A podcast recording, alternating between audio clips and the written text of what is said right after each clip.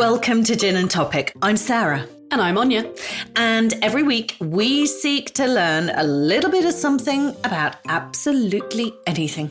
All with the help from experts and rather a lot of gin. Oh, yeah. Yeah. Cheers. Cheers.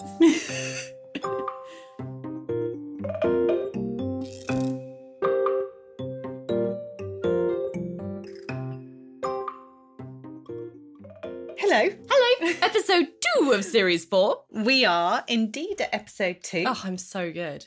I know. Mm-hmm. Clever you for counting. One, two. I'm dyslexic. It's an achievement. It Yeah. it is very good.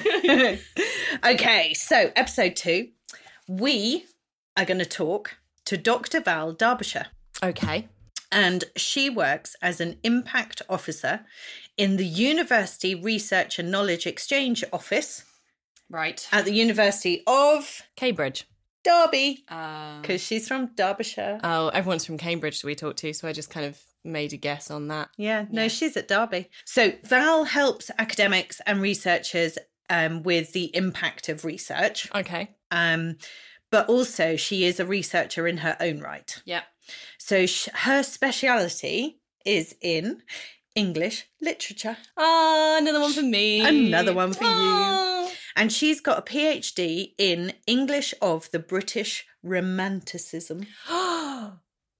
Oh, Sarah, is this the one that Little you sent me a message about by any chance? Can I tell this story? You can. Okay, so we talked about my love of YA books on the podcast. Mm-hmm. We haven't talked about my other love, mm-hmm. romance, mm-hmm. specifically spicy romance. Oh, spicy. We like a little bit of the smut. I'm a smut connoisseur, one might say. I'd love that on a business card. Thank you very much. As you walk networking, they Yeah. say, What do you do? I'm a smut connoisseur. Yes, exactly. Yeah. Yeah. Well- so I'm in Bristol, Yeah. and Sarah sent me a message going, I've got a podcast for you. Oh. And I'm like, okay, okay. And at first, I didn't actually know what you were talking about. Exactly, because Mm-hmm. let's explain. Let's explain. So, the title, the topic of this episode is Mills and Boon. And that's the text I got from Sarah. And I went, what? Exactly. So, our listeners, we're going to have some of them that will go, Oh, Oh. knowing exactly what Mills and Boon are. older generation. I said it. Mm-hmm. Yeah, I should think so. They probably just check on the grey hair. Yeah. Probably got some. Yeah. And then you've got the others, like yourself, that would be there going, Mills and what? Yeah, who now? What? Is that a lawyer's firm? It, do, it did sound a bit lawyers Yeah, yeah. yeah, yeah. But no, Mills and Boon is like a a whole raft of stories um, of different authors, Mm-hmm. all writing under Mills and Boon. Okay. And my knowledge of Mills and Boon essentially is you could buy them in any WH Smiths, typically in train stations, typically Right. in the airport. Yeah. But we'll talk more about it in a minute we'll talk more about that in a minute. But I've been told I should be excited about this one. because they are all romantic novels, often a lot of sex, Oh, often a lot of smut. the dream. And our question is why read Mills and Boon romances? Because you don't know them. And, you know, there is a bit of a I would like to thing read as them to whether you should be seen to be. Oh, reading well, if we have a not. conversation about whether you should be seen to be reading romance and smut, then I'm all in. I'm in here. I'm in. Excellent. You're in. We've got Val in the waiting room. gin. We've got gin. And we are drinking Val's choice. We are drinking a Sainsbury's Taste the Difference Blackfriars gin. Lovely. And Val can tell us more about why it's her favourite.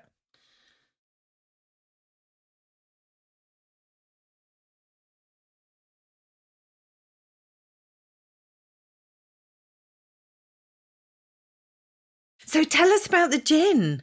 Uh, well, um, I mean, I'm probably showing my working class roots here by just picking a Sainsbury's gin, I'm afraid. So it's perhaps not um, what, what people normally pick. I'm certainly by no means a connoisseur. I really like this one, this Taste the Difference uh, London Blackfriars gin. It's nice and peppery. It's a bit, bit, bit sort of bitter, and that's kind of what I like. Um, I've, I've just got it with Schweppes, but I can see you've gone posh and gone for the Fever Tree tonic there, which I would sometimes go for myself. It is very nice, the Fever Tree tonic. So, and of course, you your mixes more. Cheers. So, yes, cheers to you as well. Nice Cheers. meet you both. Thanks for coming. Yeah. Well, we always used to do the Sainsbury's mixes, Um, but we got lured in by Fever Tree. Oh, mm, that's Yes. a proper gin. That's the kind of gin I like. When you drink it and you go, that's a gin. Oh. Yeah, that's like coming home oh, and getting on your peppery sofa and too. being like, mm. oh, It's nice, isn't it? You know, for a mm. reasonable price, you can have a, a nice gin. It gave me an excuse to buy myself a bottle, so thank you. we're pleased to provide that excuse. yes. I can taste something else as well. what? Can I taste a bit of refreshers? No, Can I not? I can't. I'm just getting But in a pure nice junipery I like it. loveliness. It's yeah, lovely. I'm pleased with that. and one. you've made it strong. Well, I did, yeah. Sarah had the slightly frazzled look of a person who's done a school run and then come home and gone, I need food and I need to. Ah! And I Oh, thought, oh, someone needs a big gin today. and that is a nice gin. I would have been gutted if tonight's recording had been a fruity number Yeah. Because I wanted a gin and this is a gin. gin. And do you know what? I'm delighted that you've chosen a Sainsbury's gin because a lot of our guests who are coming on will use it as an excuse to try gins they haven't tried that you have to order in. Oh, and Which I'm is like, come on, come It's on, just lovely, but occasionally. occasionally, just something you can grab. And I want to taste something that I can then go and buy because half the time you go, I bought this gin. I go, well, I'm not spending that much on gin. Mm-hmm, mm-hmm. And sometimes you want to be able to pop to the supermarket for an emergency bottle. Oh, sometimes it's an emergency. Mm. Definitely, we can do that with this with this one. I think it's a very nice mm. gin. So good. I'm glad you like lovely. it. That's great. I'm it's been a good choice. It has a nice choice. already. Thank you so much, Val. And the first place we have to start is to share what we know yeah. Mm-hmm. or don't know mm-hmm. about Mills and Boon. Okay. So you could just have a drink, Yeah. have a chill, Yeah. have a listen. Yeah. Okay. Are you ready? I'm ready. So we started talking earlier about the story of this episode and how I said to Anya, "Oh my golly, a topic's come in that is right up your street," and I said, "We're going to talk about Mills and Boon," and I was re- I was ready for her to go, "Ooh." However, I'm youthful. and I went, You are. I'm really sorry, you sound really excited, but I don't know what that is. Oh, so your knowledge of Mills and Boon, nothing. Nothing, but love the idea and sound of, and f- falls into the sort of category of things I would like to read. Do you remember um, anything in the news with Fergie writing a Mills and Boon novel recently? I do. I do remember that. And I remember thinking about the fact it would make a really good episode of The Windsors. it would make a really good episode. So, you know, I think that's so thinking about what I know, I think that's really interesting that it isn't something that's known mm. now, but that it's kind of coming. I don't know whether it's coming back into our awareness or whether Fergie was just a little blip of awareness. Don't know if I could just call her a I, blip. I of also awareness. think Fergie is a certain area of awareness. I don't think lots of people are. no. So, what do I know about Mills and Boons? So, Mills and Boon books were always in those carousel book um, sort of displays. Yeah. And they all had pictures of a canoodling couple. Do you mean like my Bridgerton books states. down there? but often with not much on. And Mm-hmm. the idea, I think the sort of understanding of most Mills and Boon was that they were a romance novel, um, lots of smutty love sex, it, love it, love it. and the the it was very much the um, women would read it often the th- i think you know the thought was Hide women it- would read it um, because they weren't getting enough in the bedroom. And so you read your mills and boon. Which leads me nicely onto my question of have you read any, Sarah? so i was trying to remember whether i had read any. And i think probably as a teenager Yeah. as a um rebellion kind of gonna read some mills and boon but mm-hmm. very much that whole you know they're not a literary works you shouldn't it, it- it's naughty to read But what did I say about my current hyperfixation to you last week? I said, Sarah, it's trash. It is Yeah. plot with porn or porn with plot, but it's brilliant. I think that probably sums up what I've always been taught about Mills and Boon. Okay. And I have to say, because this is all very much a what you're instilled as so, I don't know, cultural norms. Probably we were talking about class earlier, probably. Yeah. that attitudes towards class, Mm-hmm. education, and whether you're allowed to be seen to be reading Mills and Mm, I and things. Okay. So There's so much I can't wait to hear about now. but all of that knowledge is probably from when I was late teens, early 20s, and I haven't even put a thought to Mills and Boon since then. And I'm surprised. now. When Fergie said, when all the furore of Fergie writing for Mills and Boon, I was like, bloody hell, they're still going. So There we to go. Really surprise you with some, and undo some stereotypes there. I really hope you're Yeah. absolutely right. That stereotype does exist. Of this is kind of trash literature. It's you know empty-headed nonsense. You know why would you read it? It's uh, you know porn. You know in a in a paperback. You know. And all those kinds of My favourite kind. all those kind of stereotypes about them exist, but it, it, there's just they just uh, sort of defy the stereotypes every time when you actually read them. So most mm. people will say things like that about them and have never read one, which is, Yeah. that really makes me quite cross. but they've actually been around since 1908. They've been around much longer than you'd think. And they started off publi- publishing sort of novels like Jack London's work, so quite mm. literary works, really. And as you said, they were in train stations. Uh, and in the 1930s, when the Depression came along, they realised that people, their romances sold better than anything else. Mm. So, Escapism. Escapism, Yeah. absolutely right. That's exactly right. So they, um, that's why they concentrated on the romance genre, um, and so from then on they've been selling, and they outsell. So when you think about sort of 2008, they were 100 years old. They were outselling any other publisher at that time, publishing 70 books a month.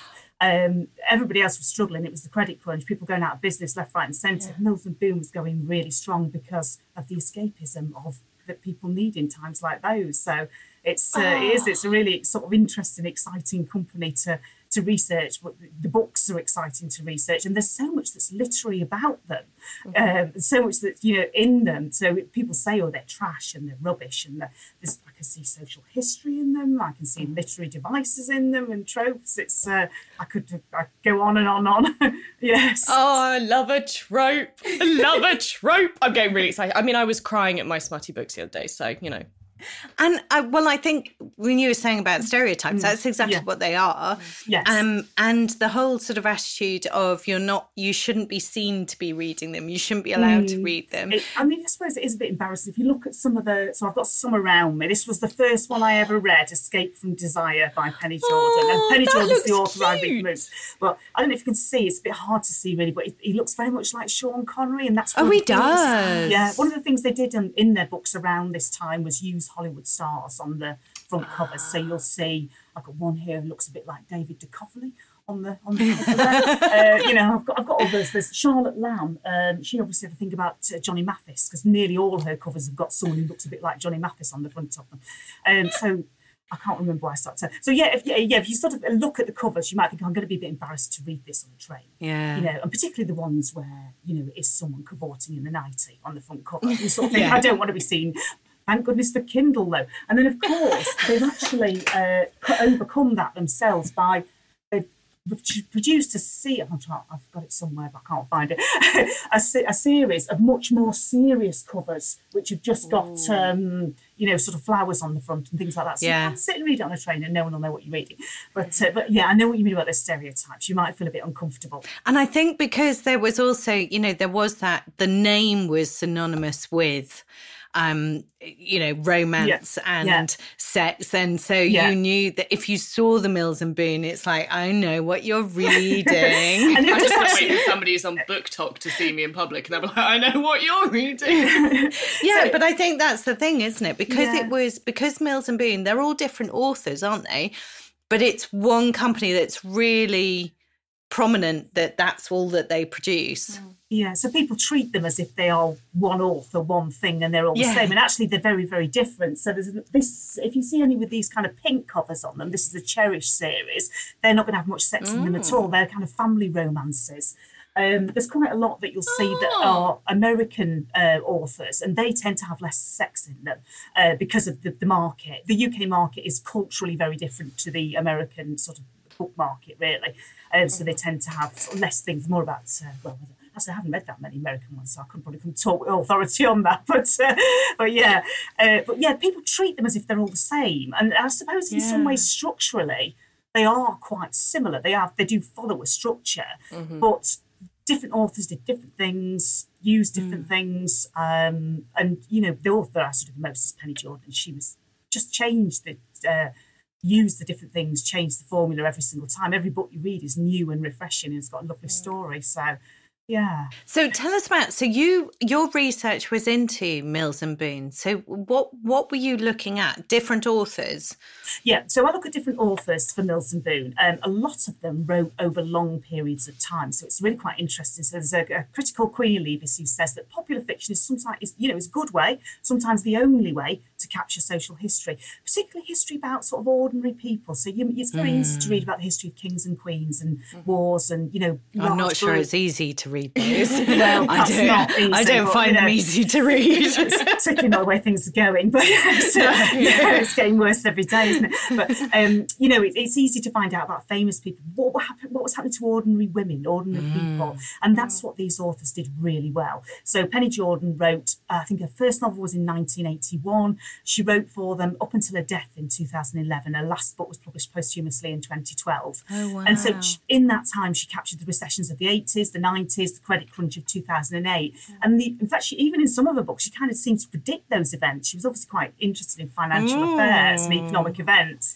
And um, she really sort of uh, shone a light on not how banks reacted, not how on how rich people reacted, but on how what would happen to the ordinary person in the street who loses everything. It was, and mm. that's what I love about them. I, I, really love that kind of capturing of social history in those novels. Uh, so that's uh, one one of the reasons. So so um, I studied a number of authors who wrote over decades for them. So Penny Jordan is my always my favourite, always my ultimate escapism. I, I studied another author called Sara, Sara, Craven, who wrote a little bit earlier than Penny Jordan, um, and she died quite recently as well.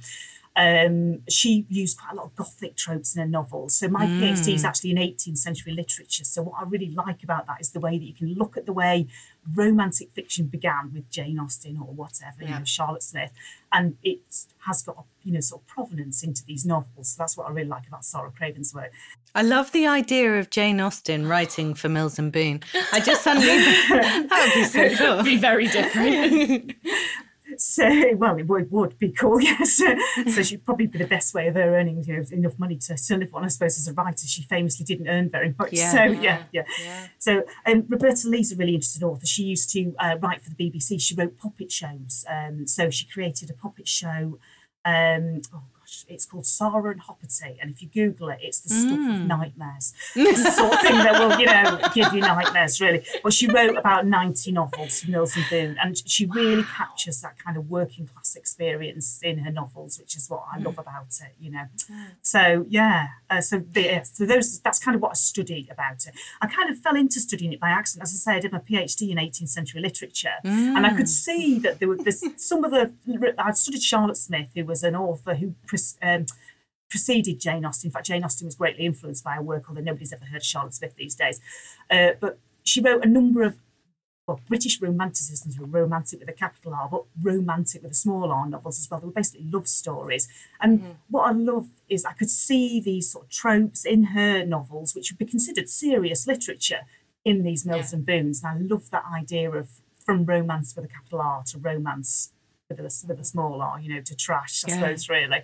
Um, so I kind of started reading them by accident again. I sort of picked them up. I mean, I've been reading them since I was 14, and mm-hmm. Escape from Desire was the first one I read. Um, so I've been reading them for a very long time, but I didn't consider reading them as a, a literary academic yeah. until I did my PhD. Uh, and then all everything started to sort of it's like a curtain's drawn aside and everything started to come out of these books and there was so much in them that it was really fascinating. And so where did how did mills and boon start them because you said it started really early yes 1908 19... it was two brothers. Uh, there was uh, alan charles um, uh, alan and charles boon i think it was and then there was um, Gerald Mills, I think. I'm going off so it was like a, a lawyer's firm. yeah, it was, it was a bit like club. a lawyer's firm. It was a bit like an old boys club on you. And, and actually, they used to treat their authors, who were mainly women, there were a couple of men who said, uh, got one, an author called Madeleine Ker, who's actually a guy who writes for them. And there's an author called Emma Darcy who writes, uh, that was a husband and wife writing team.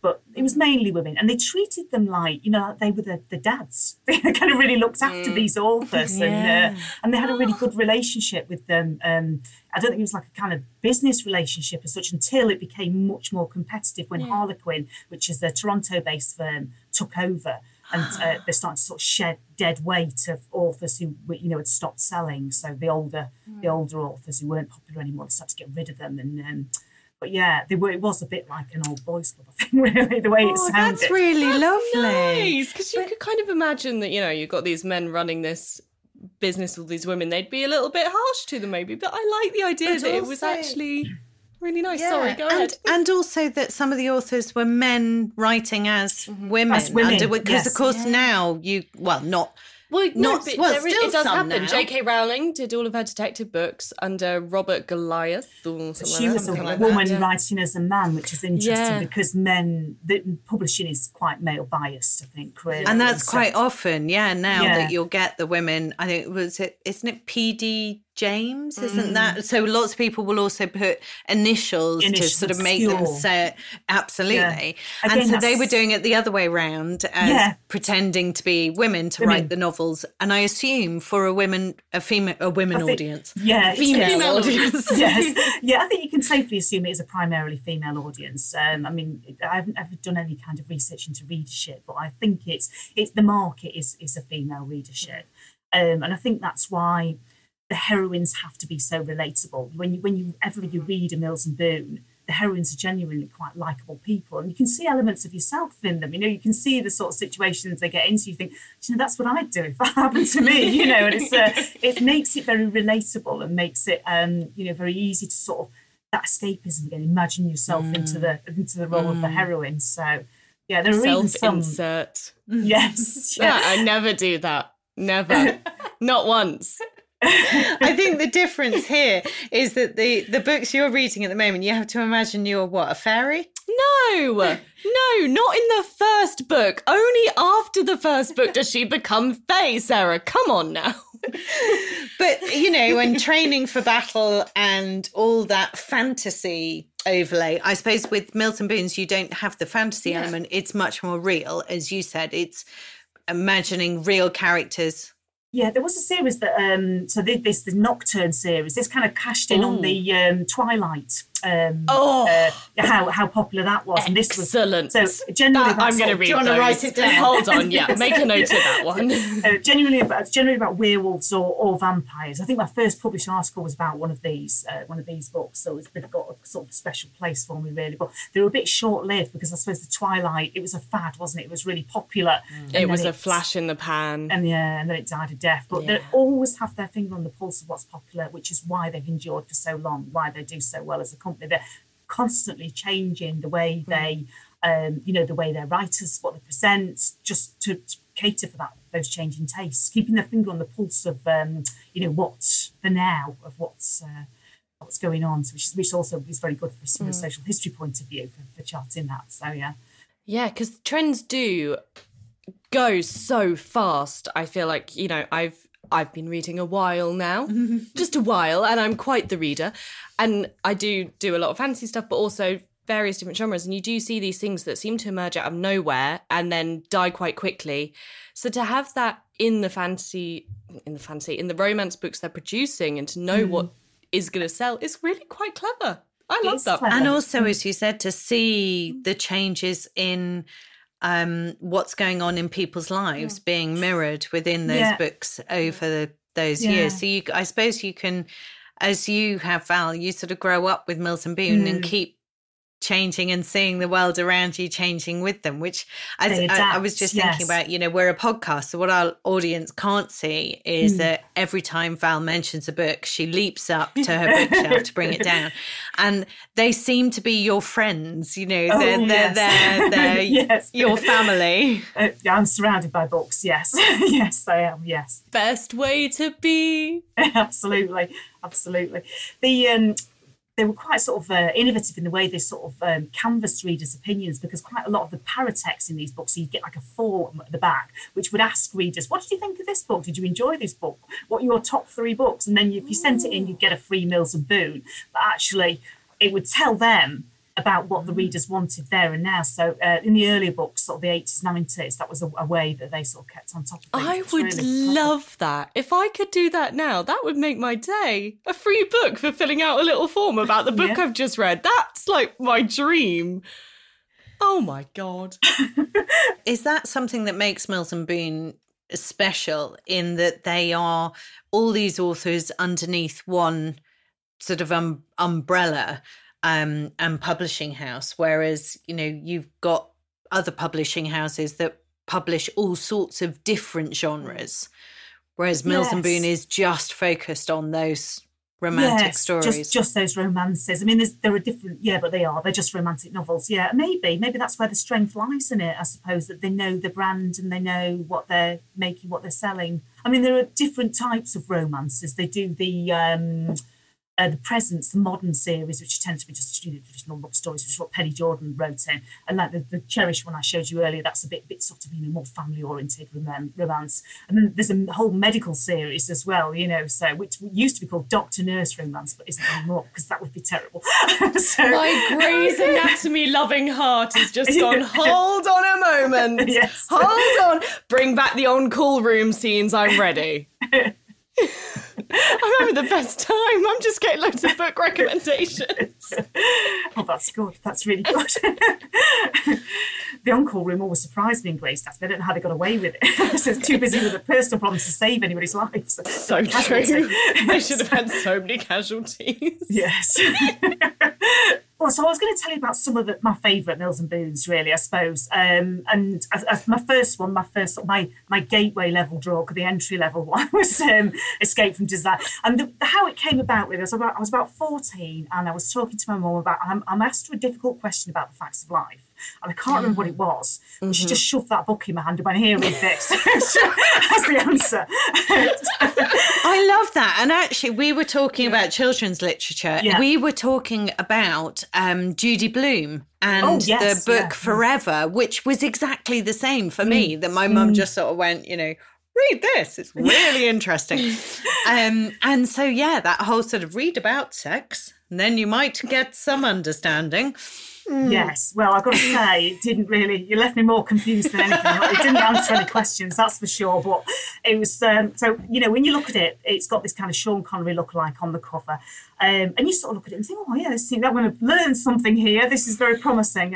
And um, you sort of look at it. It's about this. It's the heroine's Tamara, um, and she's. Uh, like loads of Jordan heroines, you know, really sweet, really relatable. You can see, you know, imagine yourself in her shoes and really lovely. But she's got one big flaw, which you, really you can't get over, is that she's got awful taste in men. And you sort of think, well, this is a romantic novel, so this is a real issue. So, um, but when you first meet her, she's engaged to somebody else. She's engaged to this guy called Malcolm, who's a bit of a sort of cut, stuffy country pile owning type. You know, his mother tells him what to wear, and men like that feature quite a lot in Jordan's novels.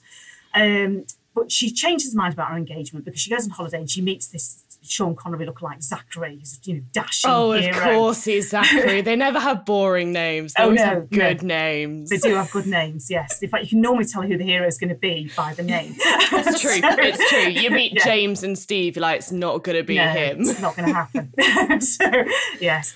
So she's on holiday and she gets kidnapped by terrorists. I can't remember why she gets kidnapped. It might have been a case of mistaken identity. But Zachary really steps up at this moment, you know, resourceful, brave, passionate. Thanks to some really dilatory terrorists, he, he even manages, you know, a steamy scene on the jungle floor whilst leading the escape at the same time. It's really, you know, Oh my goodness. Holy stuff, jungle floor. Absolutely, not many men can do that, but absolutely. So yeah, manages to save her and gets her back home. She's in while she's in the jungle, she gets bitten by a poisonous spider. He saves her Oh, life after that of as well. Spiders again feature quite a lot in Jordan's novels. So that's another sort of consistent theme. So if if uh, you are uh, arachnophobic, then. Maybe avoid. Jordan's novels. Yes. Well, in some, I, mean, I really am arachnophobia, so I don't like spiders at all. I'm really quite frightened of them. And actually, you can see why the heroine would have to call the hero in the bathroom, even though she's naked, because there's a spider in the bath. Oh, so of course. that happens quite a lot in her novels. There's a Convenient. way to push them It's together. It's like when they go to the inn and there's only one bed. Oh, I know. yeah, yeah, and it's That like, oh, you asked for well. two, but there's only one, And there are Yes. no other rooms available. No, and it's too small for him to sleep on the floor. So Hmm. yeah. Yeah. Yeah. that happens a lot in John's novels as well. Just see where it's it's my favourite trope. Happened in the second one in the series I was reading. I was like, yes. and you know exactly what's going to happen. Yes. Mm-hmm. Uh, so yeah, he manages to save a life and gets home. And uh, but he's like, when he gets home, you sort of think, well, he's, he's really not very nice. He was a bit cruel, a bit forbidding to her, you know. But you know, it's Mills and Boon, so they, they fall in love. Um, and there's a happy ending, and that is one of the good things. One of the one of the things why they're so sort of enduringly popular. I think particularly just when times are hard, uh, because you've got the pleasure in knowing exactly what's going to happen. That happy ending, happy ever after sort Yeah. of thing is is assured. So uh, even if things look bleak for the heroine, she's just been bitten by the spider or whatever. You know, things will cheer up towards the end. So that's quite reassuring for the reader. So you know that happy ending i think is something that i relate to in terms of um especially when times are tough and Yeah. you know with the whole of ugh, Pandemic klaxon. yeah. um, you know that actually reaching for something that is just an easy read escapist exactly, but you is know, is yeah. just what you need because it is reaching for the comfort blanket. It's just reaching for something that can just take you away. Yeah. Doesn't require effort. Doesn't require That's what I did with the any- Bridgerton books. Totally, you can just enjoy it. Yeah, absolutely. That's absolutely right. I think, you know, when that happy ending, that happy, you know it's going to happen, you know it's coming, you can be completely certain. I mean, um, it makes you feel a bit sort of uh, superior to the heroine because she's sort of, you know, crippled by anxiety. It's going to be all right. It's okay. so, so you know that. You know more than she does. So, you know, it sort of uh, helps you uh, helps you with that, really. Um, and can you see sort of attitudes towards relationships as well changing, you know, from the 1900s onwards? Because were the romantic novels from then very much the Cinderella story of being rescued, and now they're becoming more rescuing both We, sides? we Yes. saved each other. exactly, yeah. So I've never Sobbing. read any of the really early ones. The earliest one I've got, I think, is about 1930, which is a Mary Burchell one. Uh, now, Mary Burchell's a really interesting writer because she um, used the money from her mills and boons to rescue Jewish children from Germany. So basically, she took the earnings, wow. went abroad to Germany, ostensibly researching a novel, and smuggled a load of Jewish children. That saved 29 children's lives by doing that. There are some amazing authors for, for the company. Um, but so that's the earliest one that I've got. So I would imagine it is going to be that though. You, they're quite often on the covers. They are. They do look a bit like Cinderella stories, you know. Um, but yes, in the current ones, in the ones from the sort of 1970s, 1980s onwards, it's they are saving each other. They become better people because of their romance, and the, sometimes the, the heroine will learn things about herself, but more often the man will uh, uh, learn a lot about himself and become a better person because of that, because of the heroine sort of. Uh, pointing out the error of his ways really so so that's uh, yeah So lots of life lessons within Mills and Boon. You Oh, become a better person because Yeah. of the female. All those people going, oh, I'm not going to read those. Well, listen to this. Listen to the amazing authors you've got. Listen to the life lessons you can learn. See? I didn't need Yeah. convincing, but I'm even more convinced than ever now. I'm Well, going to go got- buy some. You've got some answers to the question, whereas you didn't have any did- before. yeah, it's true. Apart from, yeah, Yeah, love a bit of romantic Yeah. smut. Yeah. well as i say some of the you have to pick your novel uh, penny jordan normally does a good sex scene but the, you know a, che- a cherished romance will not be quite so steamy it does depend on the novel so yeah But You yeah. need to find the right one for your spice level. for your yes that's a Do you good way know of I'd love it them to have on the sign like a chili pepper spice. That's what they do on TikTok. They use the Do they? little chili emoji and they tell you how many chilies each book is. so um, I mentioned about um, that they are quite literary. I think you said at the beginning that it's just you know empty-headed sort of you know the stereotype is that it's a bit trashy. Oh, people like say oh it's just it's just rubbish you know and that sort of thing. And um, but there's a, a Russian formalist critic uh, called Victor Shklovsky who's my favourite literary theorist. I've got to say. And he had this theory called defamiliarization, which was um, all about art should be difficult. You should you should stop and appreciate it. You should stop and look at it. So when you're reading your book and you're just in this kind of reader like fugue state, you know, you're reading along and just lost in that world. Uh, Yeah. True art doesn't do that. True art stops you and it makes you think about it. And Mills and Boon do this all the time. You wouldn't think it, but there's quite a lot that they do, which is uh, it, he, he said one way of doing that is bearing the device. So it's, it's waking the reader up and showing them that you're reading a, they're reading a novel. You're just reading a novel. That's all you're doing. So um, one of my favourite ones um, is a Forbidden Loving. I can't remember. I think it might be 19. 1990s, I want to say. It's one of them bizarre ones again. Romantic relationship between a homeless university professor and one of his students' teachers. So it's a bit. but um, in this, No, I've never read a professor fan fiction ever. no, no, no. It's a bit uncomfortable. Yeah. Um, in in this one, he call, he tells the heroine, "You're not reading a romantic novel. This is not a romantic novel." And then you think, "Hang on a minute. Yes, I am. This is a romance." And then you stop and have that Victor Shklovsky moment, and you wake up and actually, I am reading a novel. And then she does that all the time in her text. You know, really sort of bears the device and, um, you know, tells that wakes the reader up, tells them you're just reading a novel. It's just a romantic novel. That's all. Which I think you know makes it quite artistic, really, from in, in terms of Shklovsky's point of view. There was one in 1988, Force of Feeling, which I've only just read and I really liked it. It's a really good one. Uh, in the in the novel, the heroine is a novelist, so obviously Jordan's writing Oh. about what she knows here. I love those ones. Like, she's a writer, and I'm like, oh, is she? She's Can you of just really get into character then? You're like, yeah, I'm there. like, okay, understood. Painter can't do it. Writer in. Yeah, that's it. Well, she, she is. She's a writer, she's a novelist. But she finds herself unable to write romantic scenes. They lack passion, her, her, her editor says to her. She's got to find a way um, Oh, to, I to, wonder uh, how she's so get this passion into her book somehow, somehow. And actually, the, what he says to her editor, he says, the characters are two dimensional. They lack, um, you know, they're badly written. They're not, they're not great. And when you read the novel, when the novel starts, it's actually it's one of those where the passionate scenes don't happen until much later in the book. And those early scenes, the characters are a bit two dimensional and they are a bit badly written and they don't work very well at all. However, as they get to know each other, as the romance blossoms, the characters become more Jordan, you know, more fully rounded Very and really strengthened through those sort of sensual love scenes. And she even writes a defence of writing um, uh, sex scenes in, in in that novel. You know, says that these scenes are very sensual. This is something to you know uh, enjoy and, and read. You know, not not to be ashamed of.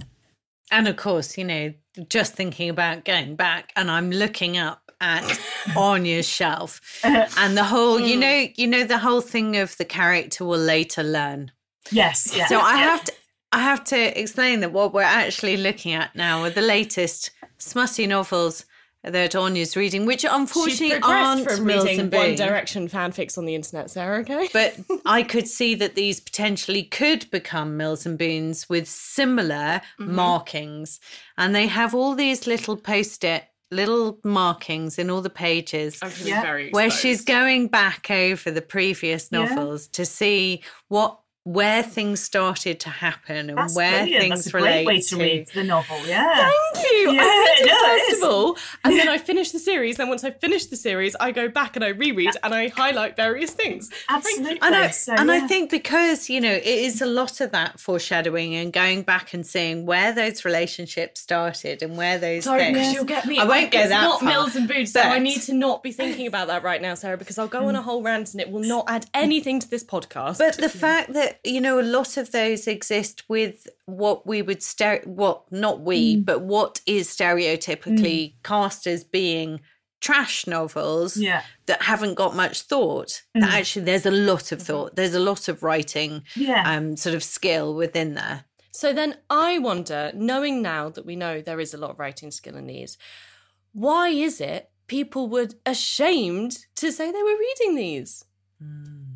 And I think that goes back to the stereotypes about them, really. Mm-hmm. That people just think, you know, it, the stereotype is that they're not literature, they're, they're rubbish, they're trash, you know, airhead, empty headed sort of thing. And what, what they haven't done is read them with attention, like you're doing with your books. You know, you haven't read them closely enough to, to understand that what's going on is really very interesting indeed. So, Yeah. And has the stereotype always been there? Yeah, it has. I mean, I did a public engagement event um, in 2017. I did Festival of the Mind in Sheffield, and it was I was interviewed by the Guardian, and I Oh. shared the information about feminism, and they just plastered over the headline "Mills and Boon's a feminist books," which is like not quite what I said, but you know, I was Yeah. sort of talking about the literary value of them and why, you know, uh, all all the arguments. Of and uh, from there, I was interviewed on the BBC about it, and I just really sort of quite a patronising interview about why am I wasting my time with this rubbish sort of thing by someone who's never read one, you know. So Uh-huh. I'm Yeah. afraid it does. The stereotype does does persist, unfortunately, um, which is a real And shame. so the call out to all listeners, if you're sat here and thinking, well, it's just trash, read one. Go read, and read exactly one. read one and then make your own mind up whether it's trash or not. Yeah, definitely, that's what I would say. Any reading is a good thing to do. That's what I stand by. And Read I whatever think you want. I think the um that kind of attitude, as you said, often comes through not reading because I Mm. was brought up with that whole attitude towards it. I think it's a real shame that people, um, you know, perhaps would accept that stereotype without ever questioning it, without ever read, you know, finding out for themselves, which I think they should do, obviously. Our our question Mm. is why should we read Mills and Boon? So, Yeah. what are the reasons why we should? So you can probably guess I love them, and I love absolutely everything about them. So I mean, it's probably not that impartial, but I have done some very impartial academic research on them, and I think that put the stereotypes aside and make your own mind up is what I would say. So don't go in thinking this is going to be rubbish, this is going to be you know empty-headed trash, but go in. Look for those literary devices. Look for that foreshadowing. Look for the the way the hero changes because of the heroine's intervention. Look for the way that it'll wake you up suddenly and tell you you're reading a romance. And remember that that's a really artistic thing to do in a novel. So, um, so look for things like that. Really, um, they are fantastic stories. And even if you think I, I don't want to read this as a literary exercise, I just want a bit of escapism. It is a great way to escape. You know there's going to be a happy ending at the end. So, in, in times of uncertainty, it's a great thing to hang on to. The sure and certain knowledge that that happy ending is coming. So, those are some of the reasons I started reading them. Probably escapism. Uh, it didn't answer that question. I can't remember what the question was that I asked my mother, but it didn't answer it. so, um, but yeah, it's uh, in terms of escapism, in terms of fantasy, and in terms of you know uh, a well-written story. And they, um, I did uh, as part of that Festival of the Mind, we had um, a panel of editors from Mills and Boon came in, and one of the questions that was asked was, "Can anybody write Mills and Boon? If it's so easy, surely anyone can write it, you know?" But you, they can't. If There's a real craft. I hate and- that so Yeah. much. The amount of people who, when I say I did a creative writing degree and then I did my hmm. master's in screenwriting, they go, "Oh, well, anyone can write a book." It's like, all right then, go write one. You go Show me. one then. Yes, yes, Yeah. exactly, exactly. So knowing everything I do about Mills and Boons, knowing all the all the research I've done, all the sort of the, the sort of things that I've found out as I've gone along, I still couldn't write one. I certainly couldn't hmm. write one anything like as good as Penny Jordan's or Sara Craven's work. It's, uh, I just I wouldn't be able to do it, and I certainly couldn't write eleven in one year. That's for sure. That's uh, So an I amazing feat. Insane. Anyone who can write insane. eleven books in one year. Take my It's- hat off to but then do it again the next year. You know, in 1983 there were like nine books. In 1984 there were, you know, so many. And just keep doing it. That was her job was to just Yeah. write Mills and Boons, and she did a fantastic job of doing it. Um, So yeah, that's, And, that's and I mean, we're not we're not talking massive books either, are we? no, We're- it's about fifty thousand words. Yeah, Yeah. So 187 think- pages. really. oh, oh, I could read that in an afternoon. But well, that's what that's another reason why I'm throwing in a reason I think Yeah. we should read them now because I haven't. I well, I probably Yeah. have read one in the past, but I'm like, I think I should read them. Yeah. Um, it's actually I suddenly thought that bite-sized reading Mm. is quite appealing. Are you saying that looking moment. up at my ginormous I book again? Yeah. Well, often because, as you know, I've struggled over the last few years of reading something and I can Mm. start and I've I've got a book that I have had on the go probably for the last 4 years. Right, And it's yeah. not a particularly big book, Yeah. book is that? but it's one of those that I have to be in the right mind to be and that have the Mm. time to be able to let myself get lost in it. And if Yeah. I'm not in the right frame of mind and I haven't got the time, then I won't pick it up. But if I can just have a little bite-sized Mm. book to just consume, Yeah. as you say, in an afternoon, afternoon, yeah. in a you know yeah. a bit of travel time. That's quite a nice lure. another reason why they're so popular because you know Mills we appreciate that women are busy. We are busier than men because we're doing Yeah. all the housework as well as you know there is a. um, um, so I don't know if you've ever read. There's a fantastic book by Kate Manne called entitled "How Male Privilege Hurts Women," and it's all about how. Have you read It's it? on my list. It's on my Oh, list. it's I put it on my list to fantastic buy. Book. You, it will make you cross. It really will. But Yeah, Um, I, yeah. in, in that um, there is uh, an argument all about how uh, you know a man and a woman can both have a full time job, but the assumption will be that the woman will come home and then start the housework. Or will There's a whole the thing in. Invisible Women about how women do um, more unpaid labour than men, and they break Yeah. it down, and it's like, oh, Well, and Yeah. the pandemic, Claxon, uh, pandemic klaxon, Drew. um, has also shown that you know when all the children came home from school and all the lockdown went, then the men were able to keep on Working. doing their jobs, but the Yeah. women were there looking after children, looking after the That's house. right, man. That is a subject that's picked up in Jordan's novels as well. So I read one very recently called Special Treatment, uh, and in it it features two professionals. So Susanna is a publishing professional, and her boss. Her boss is called Hazard, I think Hazard Main. so yeah, he, he's also he, he's her, her boss and he's the, the, the editor, and he thinks that she's slept away to the top. He's got no faith in her ability whatsoever. And he can't constantly undermining her, constantly questioning her, but she rises to every challenge. And then in the middle of the book, there's a section where they have to go and see one of the authors, and it's an author who is tellingly uh, writing under a male name, pretending to be a man because of the male focus of publishing, uh, because doesn't take women's stories seriously, but she's actually a, quite an elderly woman and she has a fall, so they have to stay with her and help her because she's vulnerable. And in that time, even though they're both And there's only one bedroom with one bed. um, no, I don't think it comes to that. I think, I think that, would, that would be inappropriate because the elderly lady. Old lady's house. So Yeah, come yeah, on. yeah. You're disgusting. You are Jesus. But no, uh, yes, no, I don't think that happened. So- I wasn't thinking it would necessarily be in the old lady's Well, house. It could be in the local inn, but it was. so as I say, they were both professionals, uh, both sort of, you know, um, in this house, and suddenly there's chores, housework to do, and it's Susanna who does it. And Hazard, he, you know, Mm. makes himself useful by going out for a walk or going to look at the river or Oh, very know, helpful. Very, helpful, And then Hazard. he Yeah. comes back and demands a roast dinner and an apple pie. And I told my husband about this, and he said the reason is he, she has to cook dinner because he wouldn't get a pudding if uh, if, um, if he'd cooked it. So she has she has to do it. That was his excuse. And actually, when Hazard does shape up later in the, the novel and has this moment of oh, I'm going to lose her, I'm going to have to be a better person, he does actually make. A meal for them, but then says there's no pudding. I'm afraid. I read that to my husband. He said, "I told you." But all he did was make a meal. Like, come on now. That's not the most amazing thing anyone's ever done. No, it's a step up from what he did do, though. So it's like he's, uh, Oh, yeah. he's he has learned his lesson a little bit. I think he offers to dry up, which is. I, I thought if I looked at the sort of division of labour here and it was a pie chart, there'd be a very small section where he'd Mm. done something and a big big section where she'd been doing it all. Mm-hmm. Even though they were both professionals, both full time jobs, both you know trying Mm. trying to work at the same time. And it, uh, I thought it's really interesting that Jordan's put this in this book because it's kind of showing. It- In some ways, it becomes like a literature of protest, doesn't it? Shining a light on those social issues that, that is. women have. But I mean, mm. that wasn't a thing in 1988. That was just just assumed women would mm. stay at home and do the work. Yeah. But you know, Jordan already appreciated it then. So mm. yeah. Well, it'd be interesting to read a pandemic Mills and Boon oh, I as well to to, see one, yeah. if the pie chart is Changes.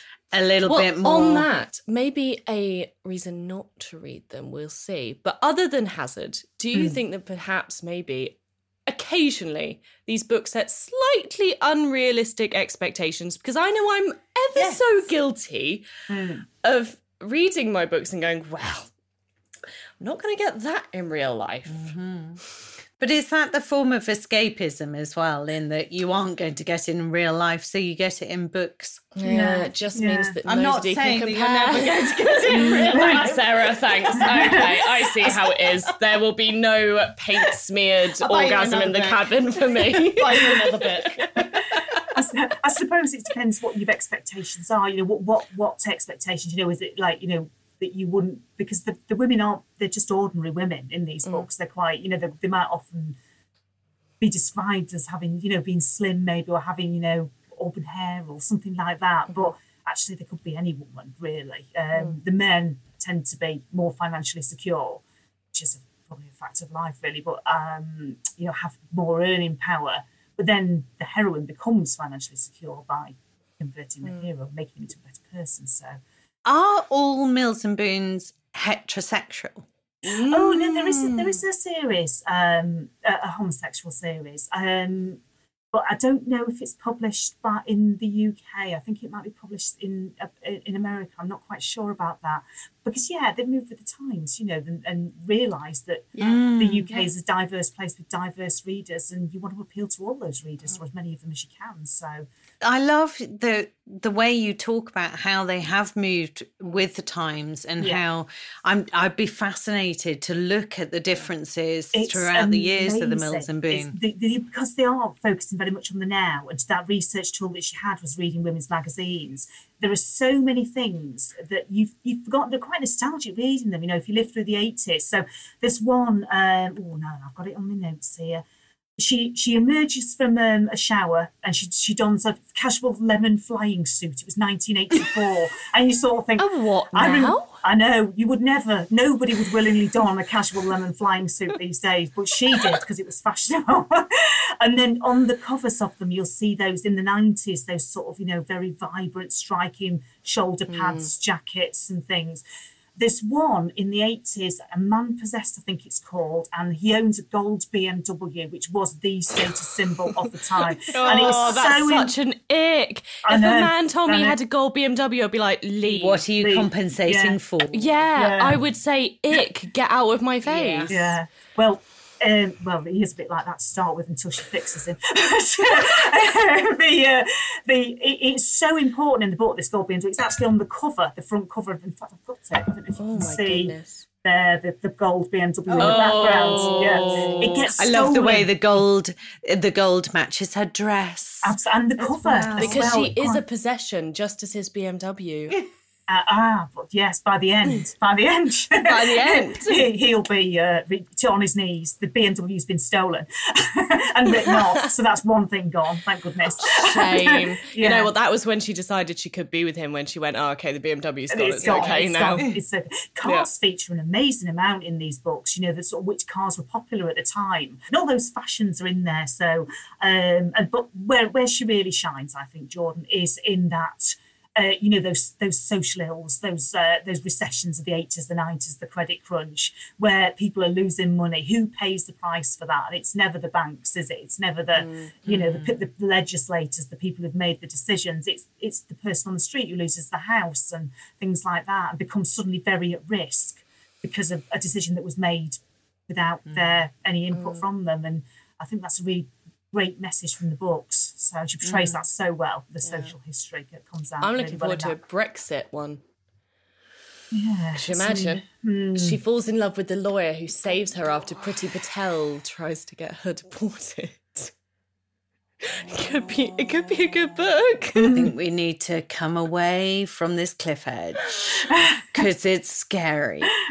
You talked about the uh, the Duchess of York, Fergie writing a, a Mills and Boon. I was re- I've been reading one uh, which is one of the bigger ones for uh, uh, Penny Jordan wrote a number of sort of blockbuster beach read types ones, and the, the Duchess of York's actually in that one, and uh, it's called Power Play. I thought there's a coincidence. I've actually never predicted she'd be writing them herself, but she's written in the historical genre, which is not a, a genre I read at all. So. Um, uh, but So yeah. you can't tell us whether it's any good. No, no, I don't. Well, it's, it's I'm been not gonna writ- lie. written with I somebody don't look at well. Fergie and think, yeah, gonna mm. write good. Well, from what I remember from all the articles, though, was that they were saying it was actually quite good.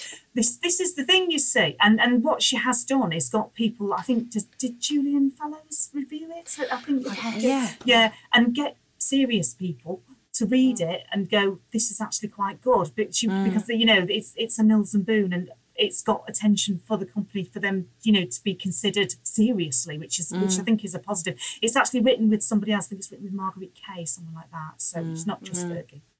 If you were to top, to choose your top favourites, maybe not top ten or top, Yeah. but just top. and in no particular order because that Yeah. makes it much harder. absolutely, no Yeah. particular order, no That is amount needed. But Yeah. what would be your go tos? What are the first ones that sort of come to mind?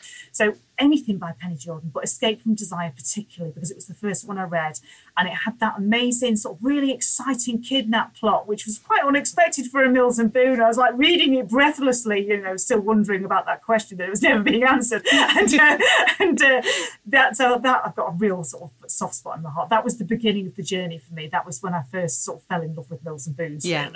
So anything by Penny Jordan. I love the man possessed one with the gold BMW. The cars I think are fantastic. Uh, I love the homeless professor one. Um, that was a really good one. I like the ones with the spiders. It comes up over and over again from like Tamara's first sort of unlucky getting bitten by a poisonous spider and Zachary having to save her, carry her to safety. Um, with this uh, Claire in the has a large spider in the bathroom uh, in Escape from Desire, and Jay is the hero. He saves, he gets to use his, his knight in shining armor bit, and also get to see you in the shout at the same time. um, it's- Convenient. Conveniently, so yeah. Uh, Alessandro saves the heroine from the spider in the bath in uh, 2011. Alessandro. Uh, yeah, so, um, so yeah, the spider just comes up over and over and over again. Um, but that sort of idea of the heroine having to be saved. Uh, that comes up quite a lot as well, and that, I think mm. people might think, "Oh, well, why does the heroine have to be saved? That's patriarchal." Mm. But actually, that's a kind of wake-up call for the hero because he realizes if he had lost her in that, you know, flood, snowstorm, lost in the desert giant spider incident, you know, he, he would have been awful. So that's when he's but hmm. suddenly realizes how much in love with her he is, and that's when she starts to win. so, yes.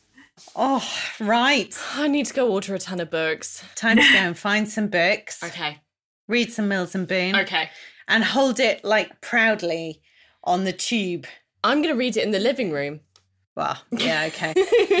and so those sort of, I'm just going to have a quick lunch break. Read through Mills and Boon. Nice. Thank you so much, Val. It's been brilliant. You. I've had the best time. Oh, I'm so glad. Oh, thank you. Thank you ever so much for the opportunity. Now, hopefully, the gin helped. Oh, yeah, I've not drunk much of it, so that's quite good, really. so it's, save it for as the evening Mine's goes on. Oh, has it? Oh. I'm debating a second one. I was thinking I'd quite Oh, like are a you? Oh, second. Oh, excellent. We're on Shall the we have a page. second? Yeah. Excellent.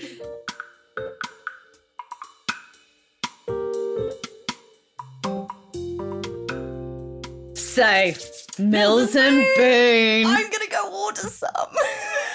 So I'm I'm going to read because Yep. stereotype of Mills and Boon it's been with me forever. yep. Don't touch them. They're smutty rubbish. Don't waste your money on them. They're just rubbish. Can't relate. Can't relate. I hear smutty rubbish and I go, buy me 10.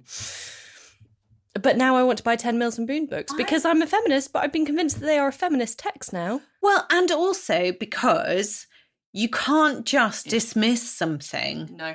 without No. having a look. And I love escapism. I love the sound of all the people who are writing for them. I mean, Oh what God, icons! Such a little family as Yeah, well. And using the money to rescue Jewish children.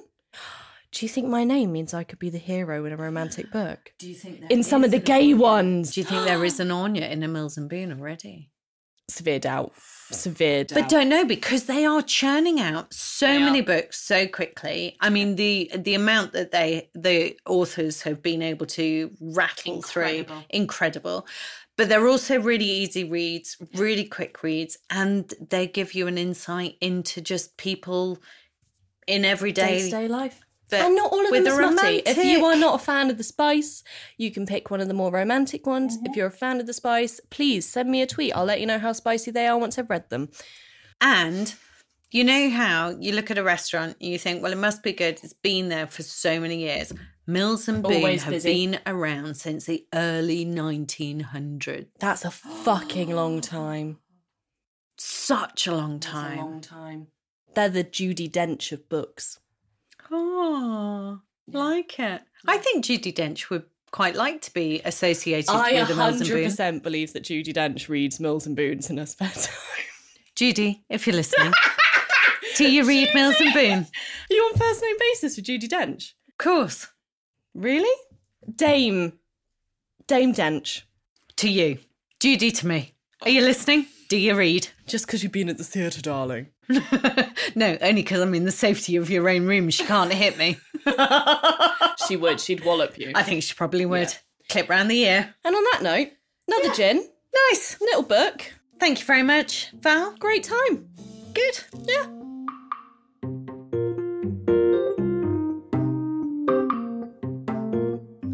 Enjoyed that little episode. You got to the end, so hopefully you did. That's very true. well done. if you'd like more content from us, you uh, can follow us on Instagram. You can, and you'll also find our chief gin taster, the Gin Monkey, with tasting notes of all the gins that we're tasting in the series. Go on to Instagram, so it's worth following. Yeah, yeah. Topic Gin. Topic gin. Same on Twitter. Same on Twitter. Send about us a little tweet. Yeah, we're on Facebook too. Topic gin, keeping it all nice and simple. And you can email us. You can, if you want, at hello at ginandtopic.com. If you click subscribe as well, that would be really handy. Whole Reviews, host tell of stuff for people. you to do And we'll be back next week. with another episode I know. and another guest. And another gin. Yay. and don't forget to join me and Emma in our tasting room on Sunday, and she can tell us all about the gin.